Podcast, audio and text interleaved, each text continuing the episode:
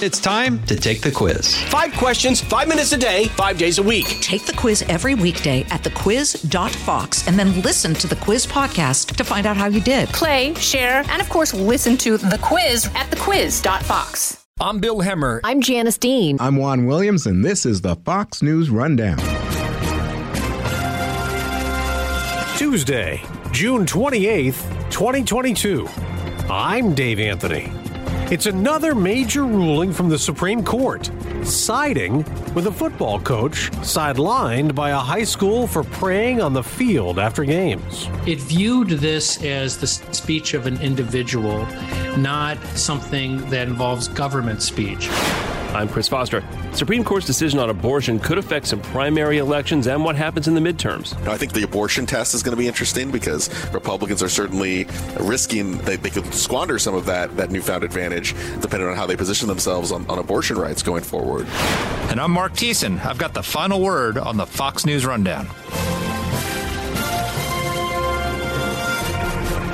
It's the biggest win of Joe Kennedy's career and it came nowhere near a football field.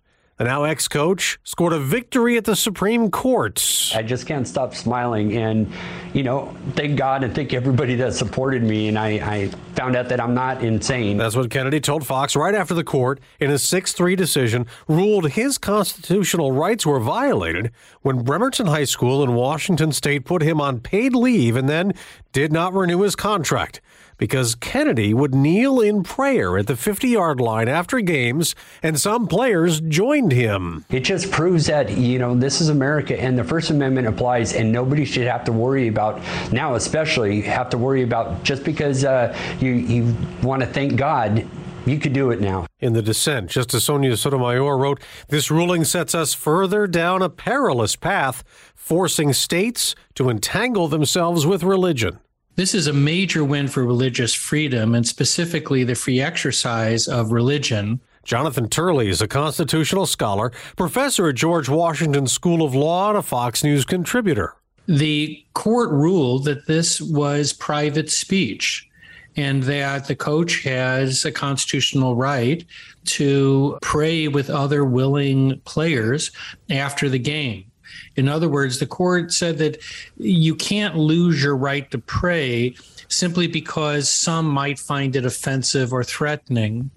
The dissent really uh, was quite strong in opposing that view. It said that the majority was putting the free exercise clause above the establishment clause. In other words, it was favoring the free exercise of religion and ignoring the constitutional bar on the establishment of religion. What the court said is that there is a mistake in treating these two clauses as inherently always in conflict. And that's one of the reasons why the court opted for a new approach.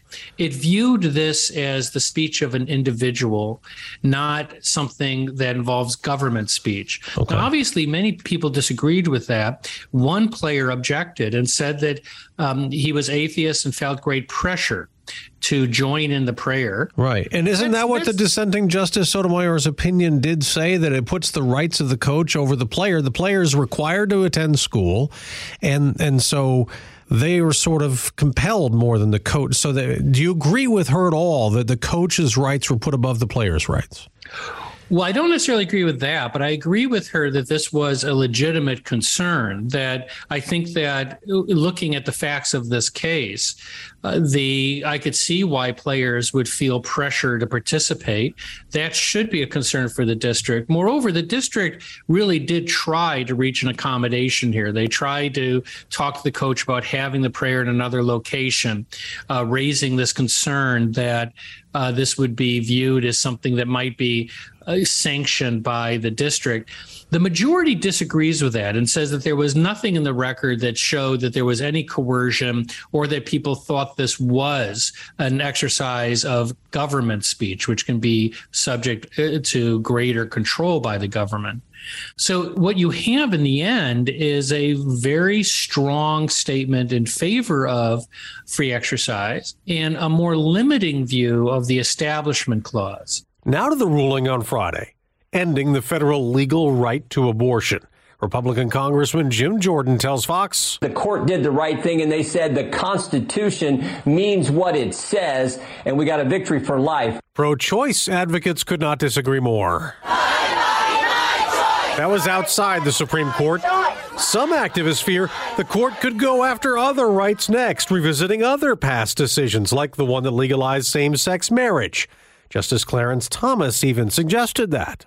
I do not believe that's coming next. And the reason I don't believe it is because the other five justices went out of their way to foreclose that argument. I've actually can't remember an opinion where the court repeatedly and expressly uh, said that an argument cannot be made in future cases. The court came back to this over and over again and said that they do not believe that this ruling can be applied to areas like contraception or marriage. They, they explained that this involves a claim of fetal life. It is a unique uh, right that has been read into the Constitution, and that they do not accept that this opinion can be applied to those other areas. And, you know, this is a case where critics just won't take yes for an answer. Even Justice Thomas says that he would like to see a review of the basis of those uh, earlier decisions, but then says, but it's clear that all of his colleagues disagree with him. He was literally the only justice uh, to even suggest reviewing those cases. There is now going to be an ongoing fight in a lot of states over abortion laws because there are bans in some states that were triggered by what the Supreme Court did on Friday. Some of these laws are old. I mean, decades old or 100 years or more old can they be reignited? Can they be brought back? I mean, can it? It, it seems like it's uh, every state's unique, of course, but it seems like that's another battleground here, individual state by state. It's 50 battlegrounds. And that's what the court said. The court said that when Roe was handed down, it interrupted a political debate over how to deal with abortion. And the court said, well, have at it. The 33 million Americans will now decide this question, not nine justices. And people are likely to decide the question differently in different states. Now, these trigger laws probably can be upheld in in, in banning abortion, but there's also options for the court, these states to make adjustments. Many of these trigger laws are set in the future for a future date. Um, they can be delayed, they can be sped up, or the underlying law itself can be changed.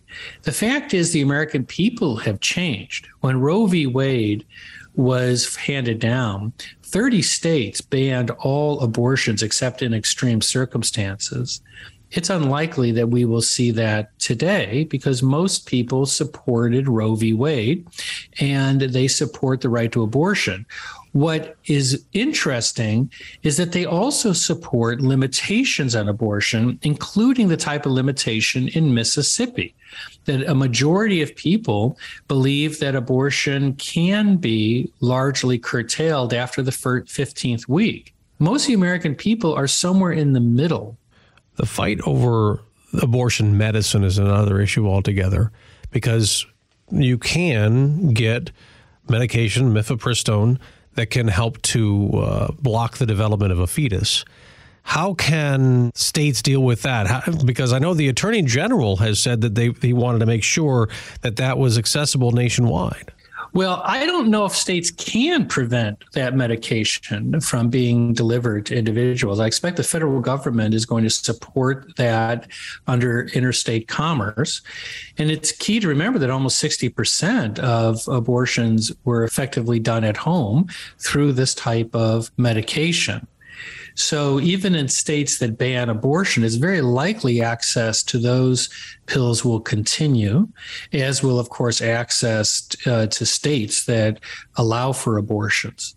Many Democrats have been fearing the court's tilt to the right. This court has lost legitimacy. Senator Elizabeth Warren told ABC's This Week on Sunday. I believe we need to get some confidence back in our court, and that means we need more justices on the United States Supreme Court. Democrats also hope this issue motivates voters and they keep the House and have enough Senate votes to pass a law to make abortion a legally protected right.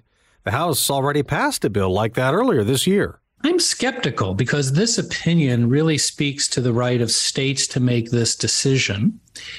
It could very well be challenged that this is an overreach by the federal government. But also, that legislation really did not come close to passing. A part of the reason is it went far beyond Roe. Uh, and I'm not too sure that the drafters wanted to create something that could pass because the the bill was heavily laden with with provisions that they knew would minimize their support among not just Republicans, but conservatives and some moderates. So I doubt that could ever pass because it's it, it was way beyond what Roe demanded. Now, whether something more moderate, like the proposal by Senators Collins and Murkowski, could pass is an interesting question. But even that could very well lead to challenges. I think that the the wiser approach for pro-choice people is to focus on uh, federalizing the access uh, to these pills that currently are used for the majority of abortions in the country. Okay. There's also the renewed call pack the Supreme Court to add justices because this 6 3 conservative majority is untenable. They've got to do something, get four more on there, get four more liberals, and change the way the court is. What you really hear in these voices is the voice of the faithless. They have lost faith in our constitutional system. But to pack the court because it re- reached an opposing view is an outrageous attack on the rule of law, not just on this one institution. What would have to happen to get four justices added? The Senate could just take action, correct? Sure, you could pass legislation to expand the court, and Congress can certainly do that. And then it would then it would reverse the majority because it's up to the Congress, right? How many justices are on the court? It's not in the Supreme Court. I'd rather it's not in the Constitution that there's supposed to be just nine justices. It is indeed up to the Supreme, uh, up to the Congress. Uh, many years ago, I proposed expanding the court to 17 or 19 members, but that was different from these proposals. That's not court packing. It would occur over a very long time. No president would be able to appoint a determinative number of justices.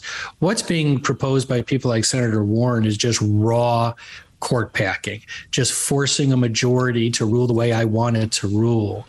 And that is something that all Americans, regardless of how you feel about abortion or these other issues, should be united uh, in opposing. You know, the, it's in our DNA that we have come to respect the Supreme Court as an institution.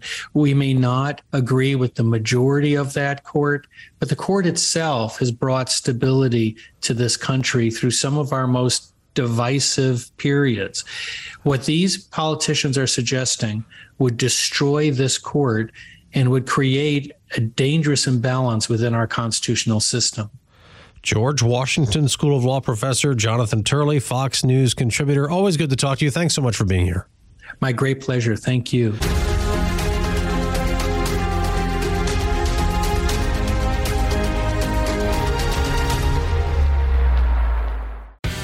Fox News Podcasts Network. I'm Janice Dean, Fox News senior meteorologist. Be sure to subscribe to the Janice Dean podcast at foxnewspodcast.com or wherever you listen to your podcasts. And don't forget to spread the sunshine.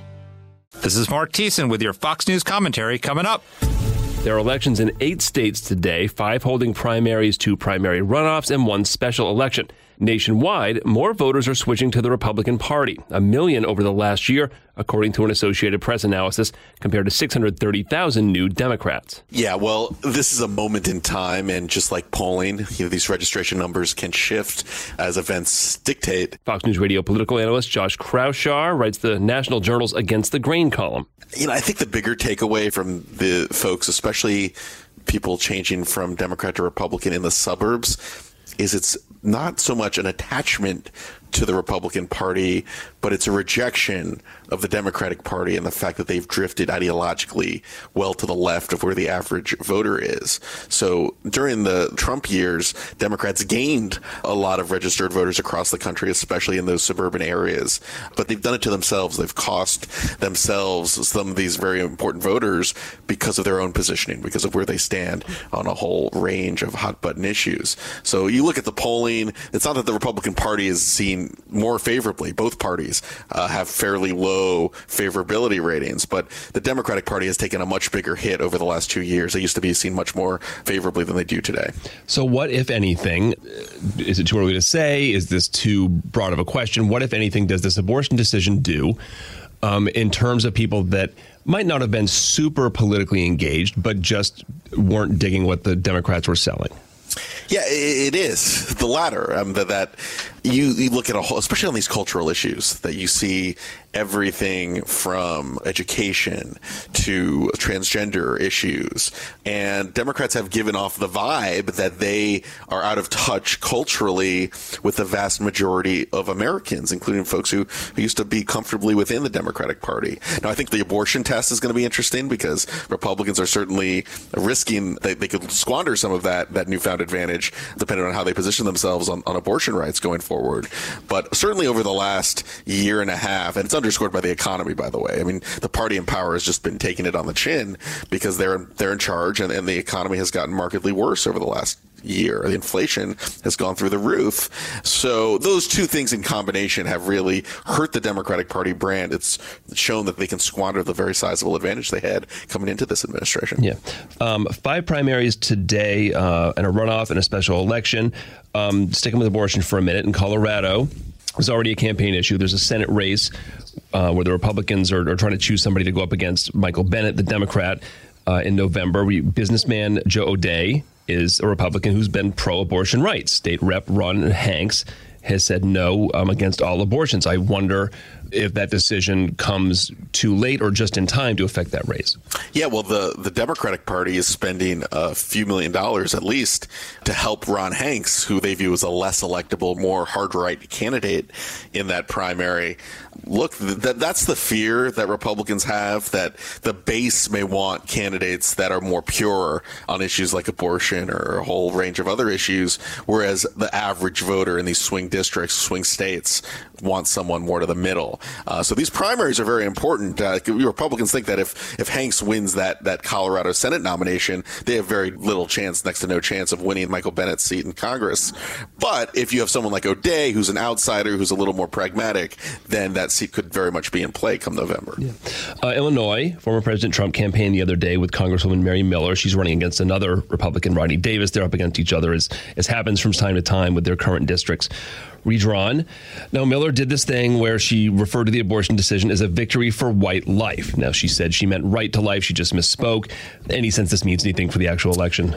A Freudian slip there. Yeah. not, not, not, a timely one with the election taking place on Tuesday, but you know this is a very conservative district. It's a redrawn district. It's going to be. A, I think this is going to be one of the closest races in the country. You've got Rodney Davis, who is a, very well-funded, pragmatic congressman, but he did not get Trump's endorsement, and that's changed the dynamic of this race. Where a freshman who's made a share of gaffes or just really controversial statements on the campaign trail, and Mary Miller, that she's she's neck and neck with a, a member of Congress who's who's pretty popular popular in his old district and has gotten a lot of uh, money and, and, resources back into southern Illinois and central Illinois. So eh, this is a, a, race where, again, it's another contest of where the Trump effect is going to show. If, if Mary Miller, as a freshman who's made these unfortunate comments, can win, uh, the Trump endorsement still does mean quite a bit, even if it's not decisive in all these contests. Uh, Oklahoma, both Senate seats are up. Doesn't happen very often. Jim Inhofe is retiring, so you have both seats happen to be coming up this year. What should we know in Oklahoma? Yeah, I mean, it's Oklahoma's one of the most conservative states in the country, and the primary is going to be for who's going to going to hold that seat. So you're, you're literally talking about a slew of different shades of conservatives in that in that contest bunch of Republicans with primary challenges. Um, anybody closer watching? How's Mike, uh, Senator Mike Lee in Utah? Is he going to hold? Yeah, I mean, I think most of the incumbents uh, in the Senate are going to be okay. I would watch. There's a big primary also on Tuesday in Mississippi. Steven Palazzo lost or finished in second place in the first round of primaries over some ethics concerns, and he may end up losing that seat in the primary. Uh, you also have to obviously look later on in the, in the process. You've got Liz Cheney up in August. You've got Peter Meijer up in August as well. You got a couple Washington State members of Congress who also voted for Trump's impeachment. That's what they all have in common. Uh, so those are going to be four more big tests of whether Trump can, you know, have a major impact in these Republican primaries. Governor Kathy Hochul in New York hasn't been in the job for for too long. She got in. She was lieutenant governor last fall um, when Andrew Cuomo resigned. She's facing a bunch of Democratic Party challenges. Has anybody risen to the occasion? Do you think? Well, look, the, the, the party infrastructure in New York for the Democrats is still awfully strong, so she's heavily favored to win that nomination. But I'll be interested to see what percentage of the vote she gets, and and whether it's a more centrist candidate like Tom Suozzi or, or the more left wing candidate like Jumaane Williams. Which one comes closer to Hochul? Which one comes in yeah. second place? Or, or, or if any of them is able to make a run for her and, and win the race, that would be even more surprising. But I do think that there's a battle between left and center in Democratic politics in New York. And, you know, Hochul's tried to, to you to the, the middle of her party, but the party has been moving far to the left over the last few years. And that's a general election to watch, too. We'll find out who the Republican nominee is. Uh, a lot of folks are worried about if Andrew Giuliani, the son of Mayor Rudy Giuliani, wins that primary, that probably takes New York's governor's race off the table. But there's some more moderate candidates, or frankly, some more conservative candidates who have a chance to win that might be worth watching, like a Lee Zeldin or Harry Wilson, a businessman who spent a lot of his own money on that race. Yeah, uh, Donald Trump has stayed out of that race despite his friendship with Rudy Giuliani and presumably some sort of relationship with with Andrew Giuliani. Congressman Lee Zeldin, uh, I guess, considered the front runner based on uh, resume and name recognition. Yeah, I, I, I think first of all, Lee Zeldin was a big Trump ally in Congress, so he's not exactly moderate. He's a conservative Republican who, who you know defended Trump during the impeachment hearings. So he's viewed more acceptable by the party establishment, even though he does have a fairly conservative uh, voting record. Giuliani, they don't think he's ready. A lot of Republicans in New York and elsewhere don't think he's ready for prime time. Clearly, his father's uh, episodes in, in, the, in the national spotlight have not helped him out lately. But look, there is a, a faction of the party that is with Giuliani and will vote for for him. So it's going to be very close. It'll be very interesting to see whether uh, Republicans have a chance to win that New York governor's race, given the sour mood of a whole lot of New York voters these days. Uh, last special election in Nebraska. I don't know much about it. Um, what can you tell me about it? Yeah, yeah. I mean that that's a race that's a basically a foregone conclusion. Ford Fortenberry uh, had a felony conviction, and, and, and, Mike Flood was the consensus Republican who was expected to win handily in the special election. The abortion decision is obviously the culmination of many, many years, if not decades, of Republicans, at least most Republicans, pushing for this at lower levels, concentrating on state legislatures, which are now going to be deciding um, abortion from state to state, and you know, focused on the importance of court seats. With, with, with Democrats to the to their detriment in the end, focused more on um, national races, Capitol Hill and the White House.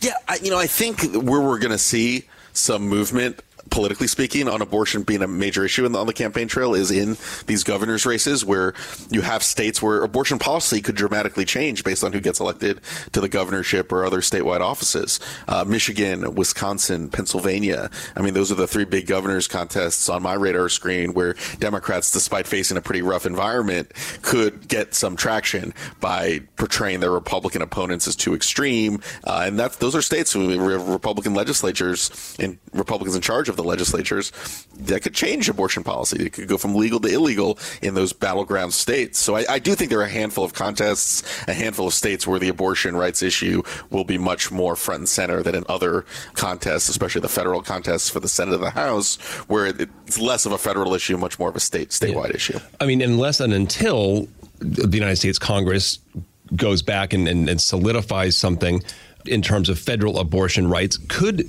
it become a state issue in perpetuity? Could could abortion become legal with one administration and, and illegal with the next? Could it go back and forth? Is that tenable? Well, look, this is the logic, the wisdom of not blowing up the filibuster in the Senate from the vantage point of Democrats. The, most Democrats wanted to blow up the filibuster to make some short term gains on Build Back Better. The reality is that if they did that, they may not have the 50 votes to codify Roe, and then you'd have the possibility in a few years of Republicans perhaps coming close to 60 seats in, in being able to actually restrict abortion rights um, with, with, with that threshold, or they could do the same. I mean, Democrats are really playing with fire when they talk about blowing up the filibuster, even though it feels good in the moment, because there's more of a risk in Congress that Republicans could take charge in November and try to restrict abortion, and having that 60 vote threshold, at least in the Senate, is an important bulwark for Democrats to not have any federal legislation that, that could restrict abortion rights even more so than, than they, they are right now. Uh, Josh, Kraushaar, uh, Fox News Radio political analyst, against the grain column uh, at National Journal, moving on to Axios soon, right? Uh, that's right. Heading to serve as the senior political correspondent for Axios. I'll also be the, the Against the Grain newsletter is going to become a, a new newsletter, uh, which I'll have more to talk about uh, come next month. Okay. Well, I hope you'll still come back and talk to us. Thanks, Josh. Thanks a lot.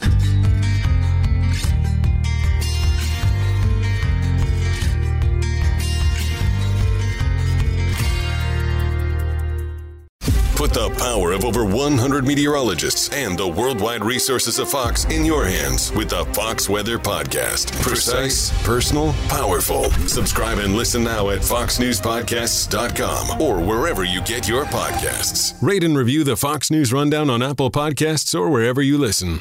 It's time for your Fox News commentary. Marc Thiessen. Marc Thiessen. What's on your mind? Overturning Roe v. Wade has been the overarching, seemingly impossible goal of the pro life movement for almost five decades. Now that it has been finally achieved, four words should be on the lips of every pro life conservative today. Thank you, Donald Trump.